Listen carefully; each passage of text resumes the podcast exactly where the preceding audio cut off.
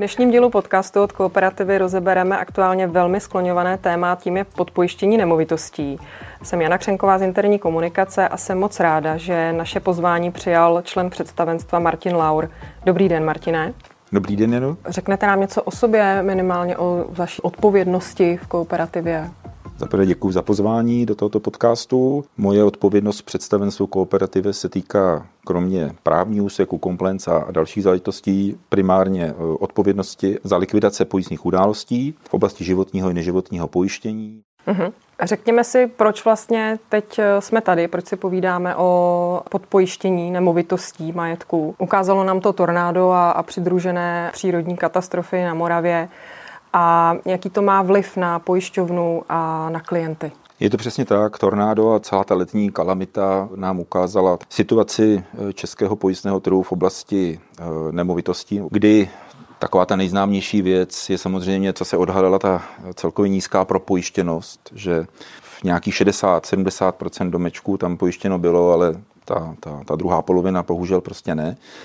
A za mě to odhalilo to největší téma, které je, a kvůli kterému se nejenom scházíme k tomuto podcastu, ale ke kterému je celá ta obchodní kampaň a, a úpravy produktu. Já tomu říkám s nadsázkou mor pojistného trhu a to je, to je boj s nízkými pojistnými částkami. Ukázalo se při likvidaci konkrétních škod, že řada těch pojištění domů má velmi nízko nastavenou pojistnou částku, často i pod 50% jejich skutečné hodnoty. A kde vidíte vy ty hlavní důvody podpojištění? Proč si lidé nechávají tu pojistnou smlouvu sepsat na nižší pojistnou částku, než je aktuální hodnota té nemovitosti? Já snad jsem měl to štěstí v té, říkám, velice smutné události, zejména potom 24.6. po tornádu, že jsem se mohl do této oblasti vypravit, jednak teda samozřejmě podpořit naši likvidační službu a současně tam hovořit s našimi obchodníky a s našimi klienty. A ty příběhy byly velice podobné. Jednak si řada těch klientů, jak si sama přiznala, že na své pojištění prostě dostatečně nedbali a že byli kontaktováni pojišťovnou a mohli, mohli včas si částky upravit a odmítali to, protože šetřili z mého pohledu na nesprávném místě.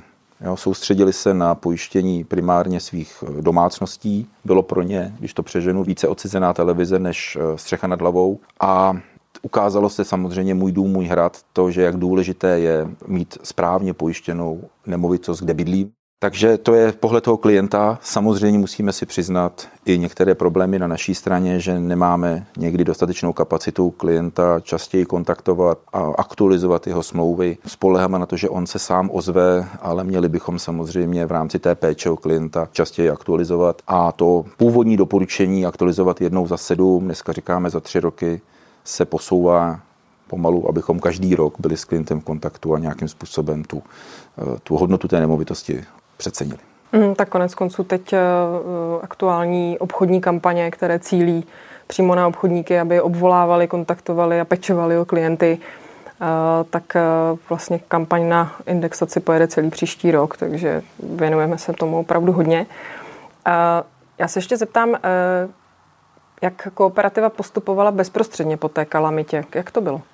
Tak my jsme samozřejmě hned, jak jsem sledoval to zpravodajství v televizi po 19. hodině 24. tak jsme okamžitě rozdělili akci, abychom našim klientům pomohli. Zřídili jsme ještě v pátek následující den takzvaný krizový štáb na naší kanceláři v Hodoníně a během víkendu postupně jsme zřídili kontaktní místa ve všech postižených eh, obcích, kde jsme eh, naši, od našich klientů přijímali nejenom hlášení pojistných událostí, ale samozřejmě poskytovali jsme jim veškerou i psychologickou podporu a snažili jsme se pomoct i dokonce klientům jiných pojišťoven, protože ne všichni tam byli samozřejmě již od víkendu. A udělali jsme jednu důležitou věc, kterou jsme unikátní na tom trhu a rozhodli jsme se zaregistrovat preventivně všem našim klientům, kteří mají v této oblasti pojištění rodinný dům škodu k jejich nemovitosti, tak aby oni nemuseli sami hlásit a naopak jsme je kontaktovali přímo my. To je akce, kterou naši klienti do dneška jako velmi, velmi chválí, ta takzvaná předregistrace pojistných událostí.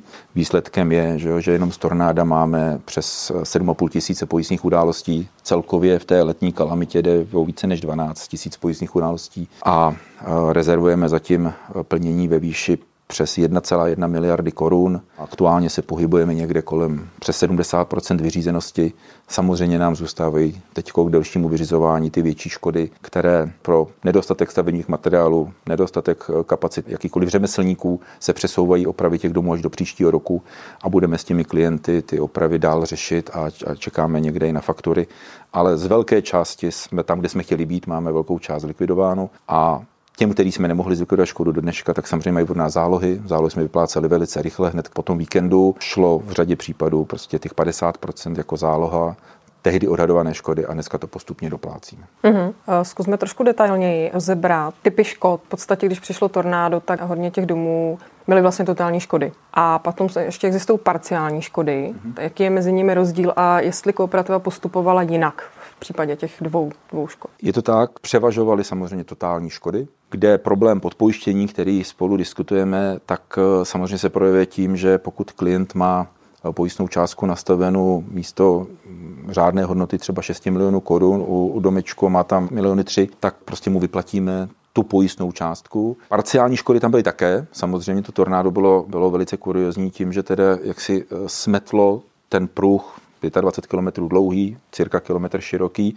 ale na jeho okraji samozřejmě nepůsobily ty totální škody, ale ty parciální škody, střechy, rozbitá okna a podobně. Ale téma podpojištění je u parciální škody ještě horší nebo stejně nepříznivé jako u té totální škody. Pojišťovna má prostě právo krátit podle občanského zákonníku eh, v tom poměru, tak jak je, jak je pojistná eh, částka nastavena k, ke skutečné hodnotě pojišťované nebo pojištěné věci a v tomto poměru bychom mohli tu parciální škodu zkrátit. Musím otevřeně říct, že v této oblasti této mimořádné prostě živelní události jsme přistoupili k tomu tak, že těm klientům chceme pomoci a protože podle práva máme tu možnost a právo podpojištění uplatnit, ale není to povinnost, tak jsme od toho ustoupili a v této oblasti jsme podpojištění u parciálních škod neuplatňovali. U totálních škod samozřejmě jsme vždycky narazili na ten limit, což je ta pojistná částka. Takže co může obchodník udělat, aby vlastně nemovitosti nebo majetek klienta nebyly podpojištěné, aby se tomu jak klient, tak pojišťovna vyhli? Samozřejmě vycházíme z toho, bohužel, že jaksi povědomí klientů a vůbec občanů České republiky o pojištění je velmi malé. S tím musíme prostě pracovat. Eh, ačkoliv pojistný trh velmi aktivně pracuje na zvyšování finanční gramotnosti, tak ty zkušenosti potom z toho místa nejsou dobré. Tam, kde přijde kalamita, povodně 2002, tak ty lidé jsou potom vycvičeni a vědí o tom mnohem více. Tam, kde ne, tak je to složitější. Proto je to samozřejmě primárně o té vzájemné komunikaci, je to o té aktivní roli našeho obchodníka, aby dokázal klientovi vysvětlovat eh, význam pojištění, včetně tohoto technického detailu, jak nastavit pojistnou částku, o čem to je, jaké jsou důsledky podpojištění. Na druhou druhou stranu, i když je špičkový obchodník a, a je trpělivý, vysvětluje, že není správné šetřit na, na zrovna na pojištění nemovitosti, kde bydlím, tak potřebuje samozřejmě tu aktivní roli toho klienta, který mu umožní prohlídku nemovitosti, změřit ty metry čtverečné a také pokud potom tam cokoliv eh, přistavuje, realizuje, zlepšuje, takže včas hlásí veškeré věci. Protože jedna věc je, jak ta nemovitost samozřejmě vypadá v okamžiku sjednání a většina lidí následně přistavuje a tam potom dochází k tomu rozevírání těch nůžek. Dneska samozřejmě při té inflaci, která je, při těch růstech stavebních materiálů, jaké jsou, tak je to mimořádná situace. Ale v běžném tom předcovidovém období, jakmile začali lidé stavit pergoly, bazény, dávat fotovoltaiku na střechu, tak se nejvíc ta částka začne rozcházet v momentě, kdy nehlásí pojišťovně něco, co sama nemůže zjistit. A to jsou ty přístavy. Tak určitě mají výhodu obchodníci, kteří jsou třeba z malých obcí a ty svoje klienty znají a, a vědí, že tamhle přistavili pergolu, tamhle pořídili bazén. Ale my máme jeden mechanismus, který můžeme využít při zavírání a nebo při uh, úpravách pojistných smluv a to je indexace. Souhlasím s vámi, je to nejlepší institut, jak předejít eh, podpojištění. Má dvě ale. Za prvého musím ho sjednat, to znamená ano, všem obchodníkům doporučuji, aby indexaci eh, používali a současně ona ještě více zvyšuje ten tlak, tento institut, na to správné nastavení pojistné částky. Protože pokud ji mám na začátku nastavenou špatně, tak mi indexace nepomůže. Naopak situaci pojišťovny zhorší v tom, že jako klient má ještě větší právo říct, pojistnou částku nastavila pojišťovna, byl tady obchodník, kalkuloval, počítal. Já jsem si zaškrtl indexaci a teď mi říkáte, nebo eh, chcete mi zkrátit pojistné plnění na podpojištění. Tam v tom případě si to vůbec nemůžeme dovolit. O to více samozřejmě ta minimální pojistná částka, kterou počítáme na začátku, by měla opravdu odpovídat té skutečné stavební hodnotě té věci nejlépe s nějakou rezervou. Takže doteď jsme se eh, bavili hodně obecně. Eh, pojďme trošku hlouběji a to do našeho KNZ, nástroje pro získatele. A jak vlastně KNZ pomáhá při, při sjednávání pojistek? Jak jsem říkal, podle mě naše nástroje, které obchodní služba má k dispozici, typicky teda KNZ, jsou pro ten správný postup opravdu fantastické. Samozřejmě je potřeba správně spočítat metry čtverečné, je potřeba se zamyslet, jestli ta nemovitost je vybavena běžně, účelně, na standardně, tak jak je ten e, systém vymyšlen. Myslím, že je správné, že v tuto chvíli naše softwarové nástroje neumožňují jít pod minimální hodnotu nebo e, pojišťované nemovitosti, tak jak je spočítána tím softwarem. A samozřejmě zkušenost znovu z tornáda, z letních kalamit, kalamit, ale nakonec i teďko přece jenom máme za sebou další vychr. Ignác ukazuje, že správně je doporučovat tu průměrnou hodnotu nemovitosti, tu, tu pojistnou částku, kterou nabízí znova KNZ.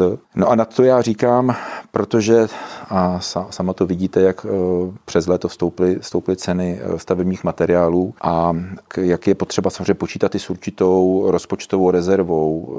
Takže k té průměrné hodnotě, pokud obchodník přidá 10-20% rezervy, tak pomůže nejenom sobě, zlepší smlouvou, eh, lepším pojistným a, provizí, ale zejména pojišťovně a včetně té části, za kterou odpovídám likvidaci, protože potom vyřizovat takovou škodu, takové nemovitosti je velmi jednoduché, ta komunikace je příjemná a přepisuje se nám to samozřejmě do té zákaznické zkušenosti, na které nám, na které mě záleží. Takže e, využívat KNZ, e, pracovat s ním správně, já mám před sebou i porovnání, jakým způsobem ty výpočetní nástroje, které jsou schovány v těch jednotlivých softwarech jednotlivých pojišťoven, pracují, z čeho vycházejí. My jsme v tom srovnání nejvýše, to znamená, my jsme hrdí na to, že eh, Koneze určuje na pojistném trhu jaksi nejlepší pojistné částky. Samozřejmě to znamená, že tím pádem máme jako v úzovkách eh, vyšší pojistné, ale bychom neporovnávali správně. Jo? Pokud je pojišťovna, která stejný dům ocení na 2 miliony a my na, na 4, a my říkáme, podle toho systému 4 jsou správně, a tomu odpovídá samozřejmě pojistné, tak jsem rád, že to tak máme.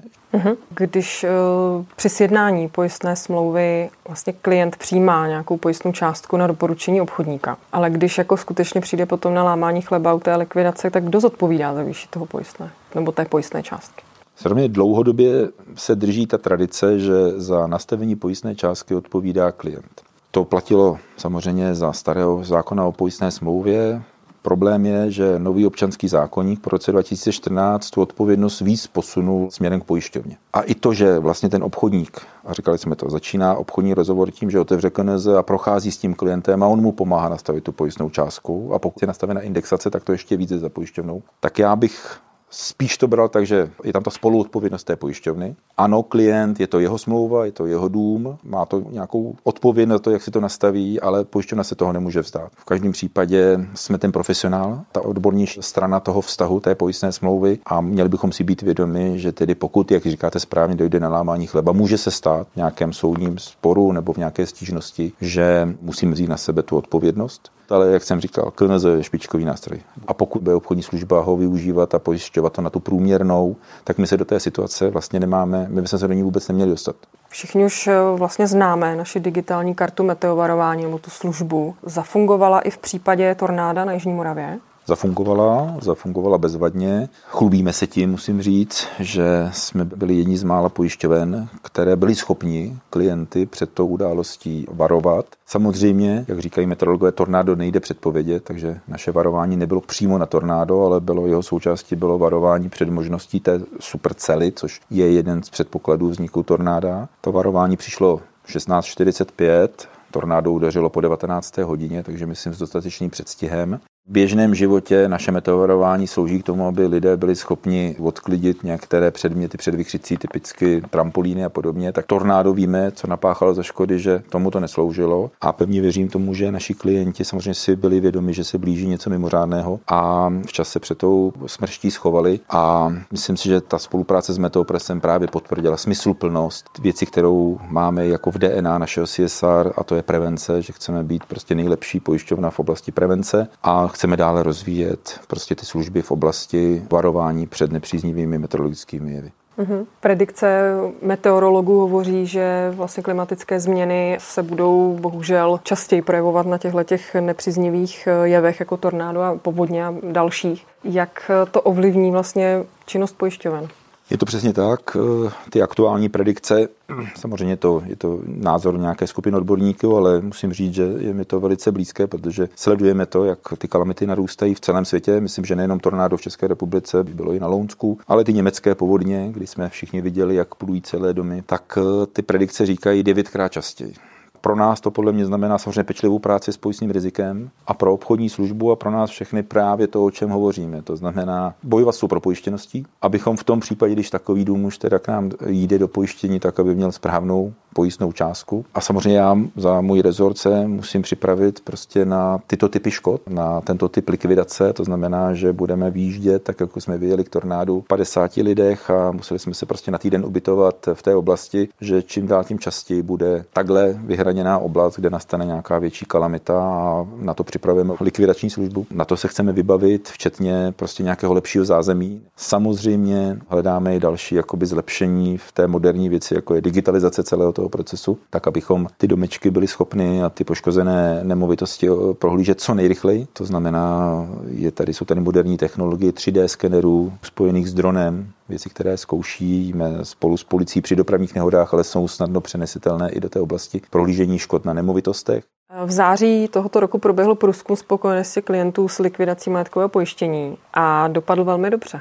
Je to tak a jsem moc rád, že jsme se dostali z původních nějakých 58% na dnešních 70%. Eh, Zákaznická zkušenost je pro kooperativu, jako pro každou samozřejmě obchodní instituci, prostě nesmírně důležitá. Takže jsem nejenom rád, že ji měříme a že výsledky jsou aktuálně výborné a snad i proto, že, jsou, že ten průzkum je dělám po tornádu, tak se ho to ještě víc cením. Z toho průzkumu za mě vyšly ještě další zajímavé věci a na to, kterou bych rád upozornil, je to, že klienti tam vyslovili své přání, aby byli informováni, aby s nimi pojištěno komunikovala a upozorňovala je na případné nedostatečné pojistné krytí. Popřál bych samozřejmě naší obchodní službě co nejlepší jaksi úspěch v tom neuvěřitelném každodenním boji, který prožívají ve snaze prostě zvýšit propojištěnost na, na českém trhu. Perfektní, děkuji moc za skvělou tečku. Martine, děkuji za moc příjemný rozhovor. Moc krát děkuji, že jste mě pozvali. Posluchačům eh, jenom přeju, aby se i v dalších podcastech dozvěděli to, co chtějí. thank you